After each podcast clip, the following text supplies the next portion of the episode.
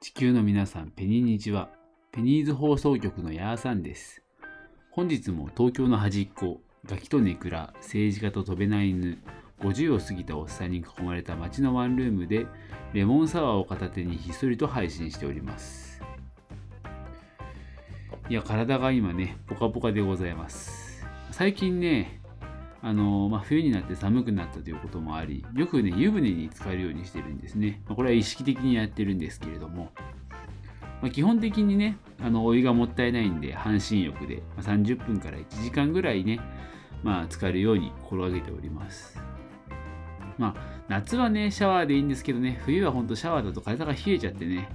まあ、このご時世、風に気をつけなきゃいけないということで、まあ、体はしっかり温めて寝るためにお風呂に入っているんですけれどもね、僕は大体ね、お風呂に使っている時はね、大体 YouTube 見てるんですよね。まあでも見るよね。昔だったらなんか危ねえよとか思ったけど、今わざわざこうお風呂にこう使う、なんていうの？机みたいのを買って、その上でこう、風呂に落ちないようにしながらね、携帯で YouTube 見てるんですけれども。まあ実はこれにはね、理由があってですね、あの、まあ最近ね、あの、この私、ヤーさんが編み出したね、YouTube 自給法ってのがあるんですよ。今回はこのラジオをお聞きの皆様にね、こっそりとお教えいたしますけども。YouTube をね、見ているとき、皆さんお気づきかもしれませんが、実は内容に全然集中してないんですね、人間は。これは僕の偏見です、完全な。ただ、これは偏見なんですけど、まあ、ちょっと聞いた話によると、特に短い動画を短いスパンで見てるときには、この脳みそがその、各々の動画のね、微量な快楽によってね、支配されていると。ちょっとずつこうご飯を与えられているような状態で脳みそが満足してしまっている状態であるらしいんですよ。で僕もよく自分の部屋で横になりながら土曜日日曜日それで1日半日潰してしまうこともあります。で僕は思いました。それを利用して、まあ個人的に僕実は長風呂がかなり苦手で、まあ、銭湯とかでも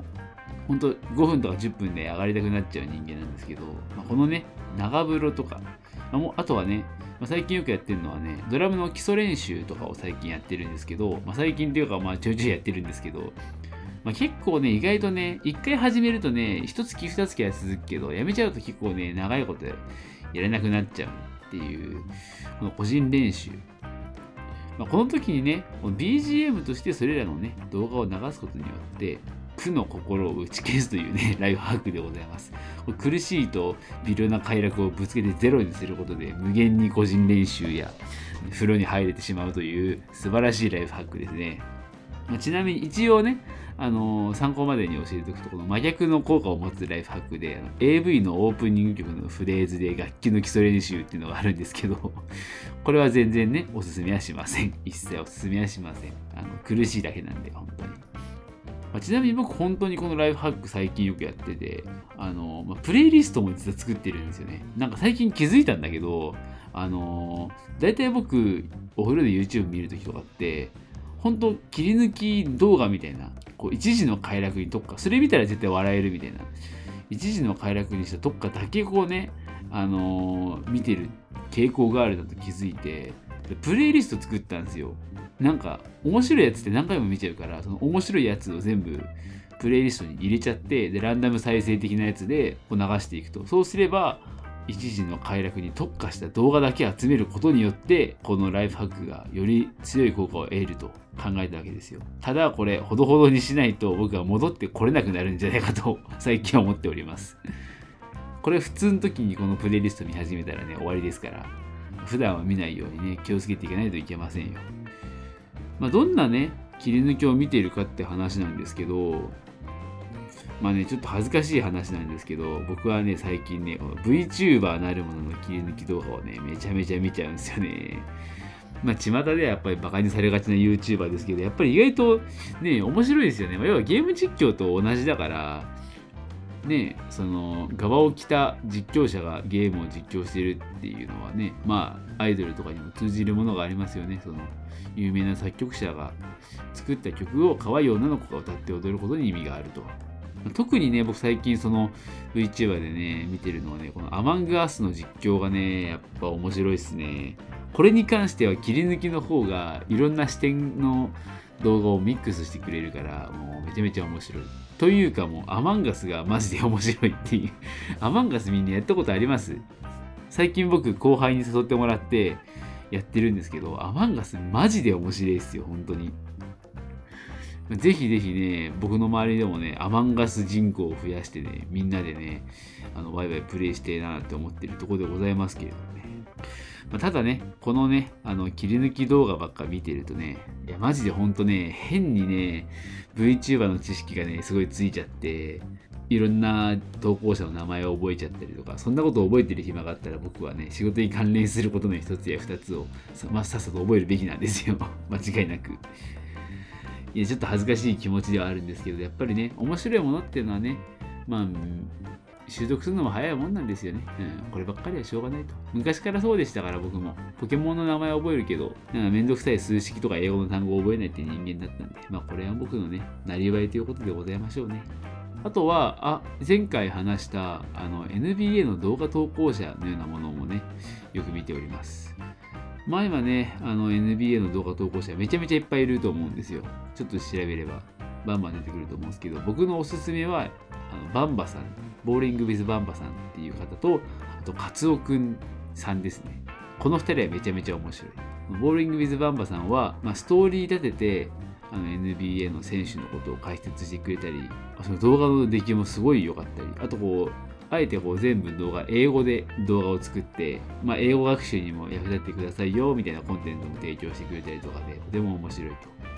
で、カツオくんさんは、これあの NBA の戦術を説明、解説してくれる人なんですけど、この人はマジですごくて もう、あの、すごい戦術が分かりやすいというか、よく動画見ただけでそんな分かるなって、多分本当にバスケオタクというか、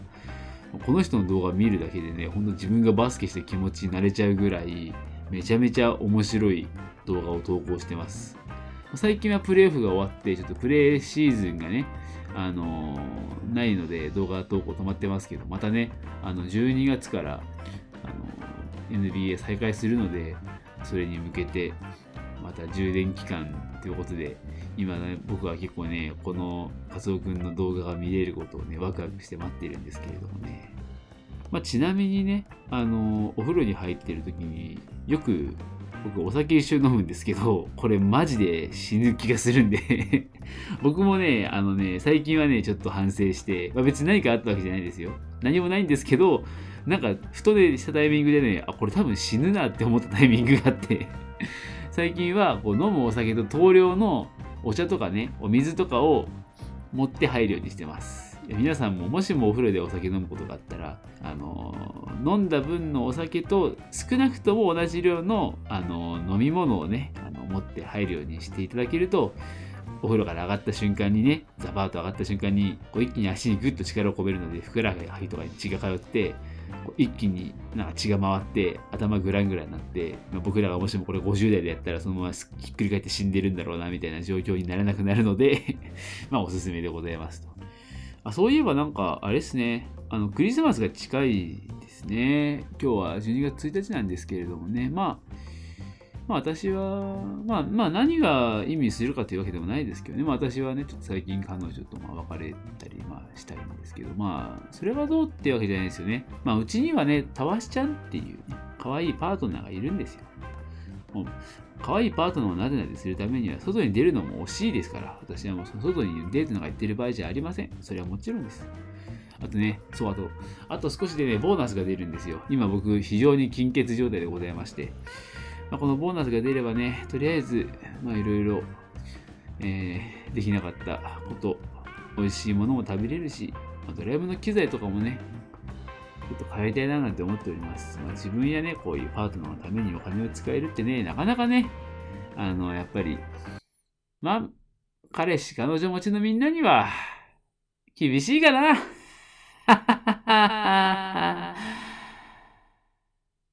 はい、今回はね、なんと、お便りが来ておりました。ね、こちら紹介していこうと思います。ヤーさんへ、好きなものを教えてください。ペンネーム、自律神経ガタガタ丸それではこちらのコーナー参ります。推し物語。原始、推しは太陽であった。神聖の人であった。今、私は月である。推しによって生き、推しの光によって輝く、病人のような青白い顔の月である。このコーナーでは、その名の通り、自分の推しについて好き放題語らせていただくコーナーであります。まあ、この自律神経がガタガタ丸さん、好きなものを語るならね、このコーナーしかありませんよということでね、まあ、ちなみに僕はこの方が誰か見当はついているんですけども、ここで言っていいのかわかんないので、とりあえず、ね、控えておきます。では、そもそもこのコーナー久しぶりですよね。なんか、ドラマ紹介とか、好きな音楽遍歴紹介とかがあったから、結構、あ、れだな、あの、ヒロアカ以来だな、ヒーローアカデミアの紹介以来ですね。まあ、あれも結構ね、メジャーどころでしたのでね、まあ、なかなかちょっと印象が薄い回ではありましたけどね。まあね、推したいものはね、たくさんあるんですけれども、今回どうしてもね、あの、まあ、どうしてもおすすめしたいね、アイドル、こちらがいるのでね、ちょっと語らせてもらっていいでしょうか。私に語らせてください。本日紹介する僕の推しはこちらです。電波組インク兼虹のコンキスタドール所属。根本凪、まあ、ついにね来たという感じですよね、えー、私がね前々からこう好きです好きですと愛してやまない根本凪ちゃんの紹介をさせていただきますと。今回もね Wikipedia のある情報をね十二分に活用してやらせていただきますので、えー、ご了承ください。根本凪はね御年21歳。これは言っていいのかな？まあ一応公開してんだもんな。本当に21歳でございます。まあ現在ね、虹のコンキスタドールと電波組を兼任しておりますけれども、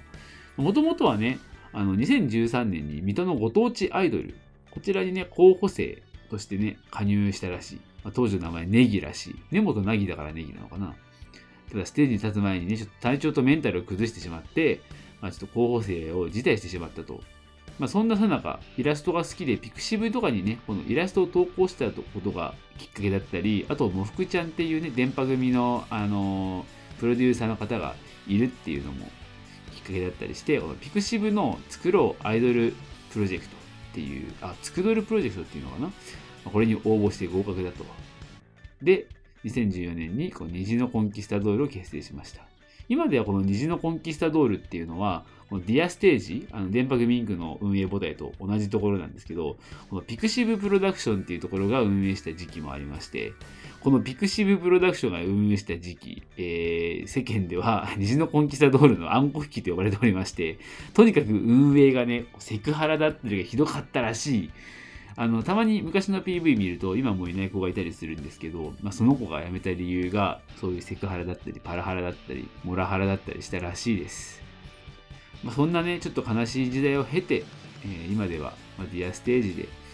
まあ、電波組とね、かなりもう並ぶ、並ぶどころか、もしかしたら、虹のコンキスタドルの方がもう有名なんじゃないかぐらいまでね、大きいグループになっております。根本凪ちゃんの話に戻りますと、えー、2016年に行われてね、あ、これ覚えてますね。週刊ヤングジャンプのね、企画の先取るエース、サバイバルシーズンで一陣輝きと。で、同志、8月4日の関東グラビアを飾ったと。そう、この時に、とんでもねえおっぱいのやつがいるみたいな感じで、あの、もふくちゃんが、この、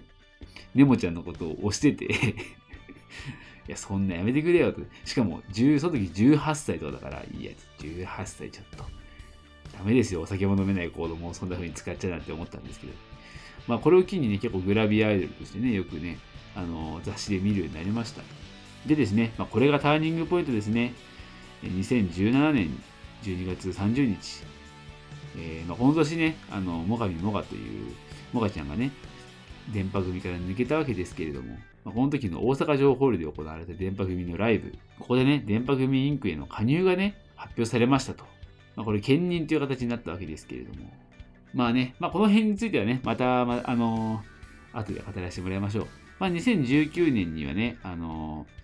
ー、カナメリンというね、同じタイミングで電波組に加入してね、もともとあの、レボガ？ベースボールガールズだっけな？レボガっていうアイドルの、え、メンバーだった。まあちょっといろいろあって開催しちゃったんですけど、まあ、このカナメリンちゃんとのスピンオフユニット、ネモペロというね、ネモペロフロム電波組っていう正式名称らしいですけど、まあ、こちらに新しく結成しまして、で、曲を披露したと。非常にね、あの、個人的な話なんですけど、僕はちょっと、ね、ネモペロがあまり好きじゃなくて、ネモペロ、あ、一回こう PV 見てもらったらわかるんですけど、あのね、エッチなんですね。あんまり僕、エッチ、そう、まあ、えまあ、いいんですけど、ちょっとね、あのー、21歳ですから、相手は。ちょっとその売り方としてどうなんでしょうかという、完全に45のおじさんのセリフなんですけれども、僕は常々思っております。まあでもね、あの、非常にこれで、あの、リサチーとね、ラブレスだっけな？の方とのコラボとかの、あの、スプリットシングルかな？もう最近出すってことで結構精力的に活動しておりますので、まあ、応援していきたいところでございますね。ファンとしては。さてと、まあ、ウィキペディアの方を語っていったわけですけれどもね、まあ、個人的にちょっと思い出に残っていることを話して、話させてもらうと、もともと可愛いなって思ったのは、そのもふくちゃんがグラビアアイドルに連れてきた時に、あ、すげえ可愛い、なんか好みの子だなと思いました。私はね、ちょっともっちゃりした子が好きなので。ただね、こう新メンバー加入の時はね、情報のリークがあったんですよ。その、加入するよ、みたいな。こういうのって最近ね、ネット社会になってしまったからすぐ漏れるんですね。なんか僕もツイッターかなんかで見て、大体そういうのって当たるんですよ。もう避けらんないからね。で、結構ファンがね、いや、このタイミングでメンバー入れんのかよ、みたいな。で、しかも2人とも兼任だし、みたいな。いいのかよ、それで、みたいな感じの反応だったわけですよ。ただね、ネモちゃんに関してはね、これをまあ実力でひっくり返したっていうのがね、結構印象的かなと思ってます。もともと歌がすごく上手だし、イラストも上手なんですけど、歌が上手くて、これあと表情がね、やっぱりこう、アイドル前としてますよね。アイドルが好きだから、やっぱりそういう研究したということを前なんかのインタビューで言っておりましたけれども、この表情が可愛らしいからね、こう身長とか、こう、タッパ タッパって言っちゃった人の女の子の身長のこと。まあ、これはちっちゃいんですけどね、こうステージでとても映えると。映えがします。動きとかもいちいち可愛いですし。で、最近はね、こう、ネムキュン大好きで入った彼女ですけれどもね、あなんかちょっとリサチにね、顔が似てきているというところ僕、リサチ、僕、リサチの靴下に 生まれ変わりたいってよく言ってるんで でもリサチに似てきてるってすごい、あ、いいですねと、私は個人的に思っているところでございます。まあ、あとね、この外見の話を結構今してましたけど、あ僕は結構キャラとかね、ライブでのこう振る舞いとか MC とかがね、なんか本当に、なんて言うんだろう。まあ本当に好きだな、いやいいな、面白いんですよね。面白くて可愛いと。面白くて可愛いっていいですよね。目が奪われる可愛さがあるんですよ、本当に。そういうところが僕のね、一大推しポイントですね。でね、結構ね、最近はね、あのー、インスタグラムだっけな、SNS で、ね、パニック障害を告白したわけですよね。どんな感じで言ったんだっけな？調べてみよう。あ、そう、なんかライブの前にね、あの、初めてパニック障害になっちゃって、そこから結構こう、電車とかタクシーが無理になっちゃったと。で、今も、よくこのネモちゃんは、薬をこう、取りに行くよっていう風な話をしてて、まあなんかそういう精神的なもんなんだろうなってみんな思っていたんですけど、ここでちゃんとね、こうパニック障害とか不安障害みたいな、テージから降りられないような恐怖感がちょっとあるんだよね、みたいなのをちゃんとこう、ツイッターで言って同じような経験をしている子とかがファンの子でいると思うからその子のねあの元気になれたらとあの誰かに手を差し伸べることができたらなとその痛みが分かる人間だからなっていうふうなことを言っててという胸の話をねしていましてね。いやもうね自分の欠点をねさらけ出してファンを助けになればいいっていう姿勢がね結構このネモちゃんってあるんですよ。ウインクできないとか あれは欠点か分かんないけど、まあ、よくでも言うんですよねそういう自分の良くないところも言っていくと。いや、これやっぱりね、すごい尊い自己犠牲の塊ですよ。ママかなもしかして これで嫌でね、ネモちゃんにママみを感じたらね、僕の人間としての尊厳がね、崩れていく気がしますけれども。でも本当に、そういうところもね、尊いと。尊いですよ、本当に。惜しいなんてレベルじゃ話せません。そういう人間的な部分も含めてね、まあ、この子はすごいな、ちゃんとしてるなと思うわけですよ。まあね、ちょっとこの話をするとどうしても話したくなっちゃう。まあ、おしなべてこれを比べてるわけじゃないですよ。比べてるわけじゃないんですけど、最近だとモガちゃんの妊娠の話とか、なんか難しいじゃないですか、そういう、あの、自分の欠点というか、なんか、主義主張ってすごく難しいと思うんですよ。モガちゃんの妊娠とかで結婚しません、育てます、一人で育てますっていうのも、うーん、まあ別に僕知り合いでもなんでもないんで 好きにどうぞという感じなんだけど、やっぱりでもちょっと昔から知ってる気持ちとして、人としては嫌な気持ちになったりするじゃないですか。でもそれはやっぱり新しい生き方だって言ってしまえばそういうもんなんですよね、人間って。まあだって新しい生き方だもん、実際。俺がさ、今から仕事をしないでさ、あの、今日から地面に落ちているお金だけ拾って過ごしていきますって言ってもさ、それも新しい生き方だねって頑張ってくださいってなるじゃん。でもそこにさ、あの、やっぱネモちゃんの場合ってそういうなんかさらけ出したりとかそういうことするっていうのが最近のアイドルっぽいんだけど、でもそこにやっぱこう思いやりがあったりとか、ファンの人のことをどう考えてるのかっていうのがあるかないかで結構変わってくると思うんだよね、僕は。だからそういうところをちゃんと考えてくれてる子なんだなって思うと、なんとなく、なんていうんですかね、まあ、そういうとこが推しポイントだなって、トータルでやっぱりすごく押してもなんか語彙が 本当に好きな僕は本当に好きなやつに関してはね語彙がなくなるんでこうなっちゃうんですよ。でも本当にだから今言ったことが全てなんですけれども見た目よしと歌よしイラストよしで振る舞いかわいいと。でしかもこう自己犠牲の塊でファンのことを第一に考えてくれているこんな人間が今のアイドル界に他にいますかと。そういうことなんですよ。これがね僕の最近の一番好きなアイドルの根本凪ちゃんの紹介でございました。いや、こんなね、あの俗物に私が紹介することもおこがましいんでございますけれどもね、ぜひ皆さんにもこのアイドルの素晴らしさをね、知っていただきたく、今回は愛でチョイスさせていただきました。以上、推し物語のコーナーでした。さあ、エンディングの時間です。今日もね、なかなかいっぱい喋らせてもらいました。いやー、やっぱり好きなものを話すの楽しいんだよな。推し物語のコーナー、個人的にね、一番ね、なかなか喋れるコーナーなんですけど、ちょっとね、あのー、自分で聞いた時に気持ち悪くてボツにする率が高くて 要はリテイク率が高くて、最近下げてたんですけど、やっぱ楽しいですね。まあ、今回のやつはリテイクしないで出していきたいなと思っております。いやー、頑張ってこのラジオをね、編集してね、クリスマスまでにあげたいなちょっとね、投稿頻度がね、全然ぐちゃぐちゃなんでございますけれども、最近ちょっといろいろ思い直して、ちゃんとこういう趣味だとかね、自分の時間を大事にしていこうと思いましたので、ちょっと頑張って、この1個前の動画もきっとも上がっていることでしょう。えー、クリスマスまでに上げていきたいと思っております。まあそんなこんなでね、このラジオではね、お便りの方を相変わらず募集しております。今回はあの自律神経ガタガタ丸くんありがとうございました。あの、皆さんもね、あの本当にもうこんどんな質問でも僕はあの広げていきます。あの、ハンターハンターのファンファンクロスの逆です。あの、どんなものもちっちゃくするんじゃなくて、どんなちっちゃいものも広げれる、あの、逆ファンファンクロスの才能が僕にあるので、どんなことでもいいから僕に教えてくれれば、えー、なんかトークの種になるので、ぜひぜひお便りの方よろしくお願いします。さてと、まあ、今日も今日とて、明日は仕事でございますので、今日はこの辺にしておきましょうか。それでは、今日もありがとうございました。さようなら。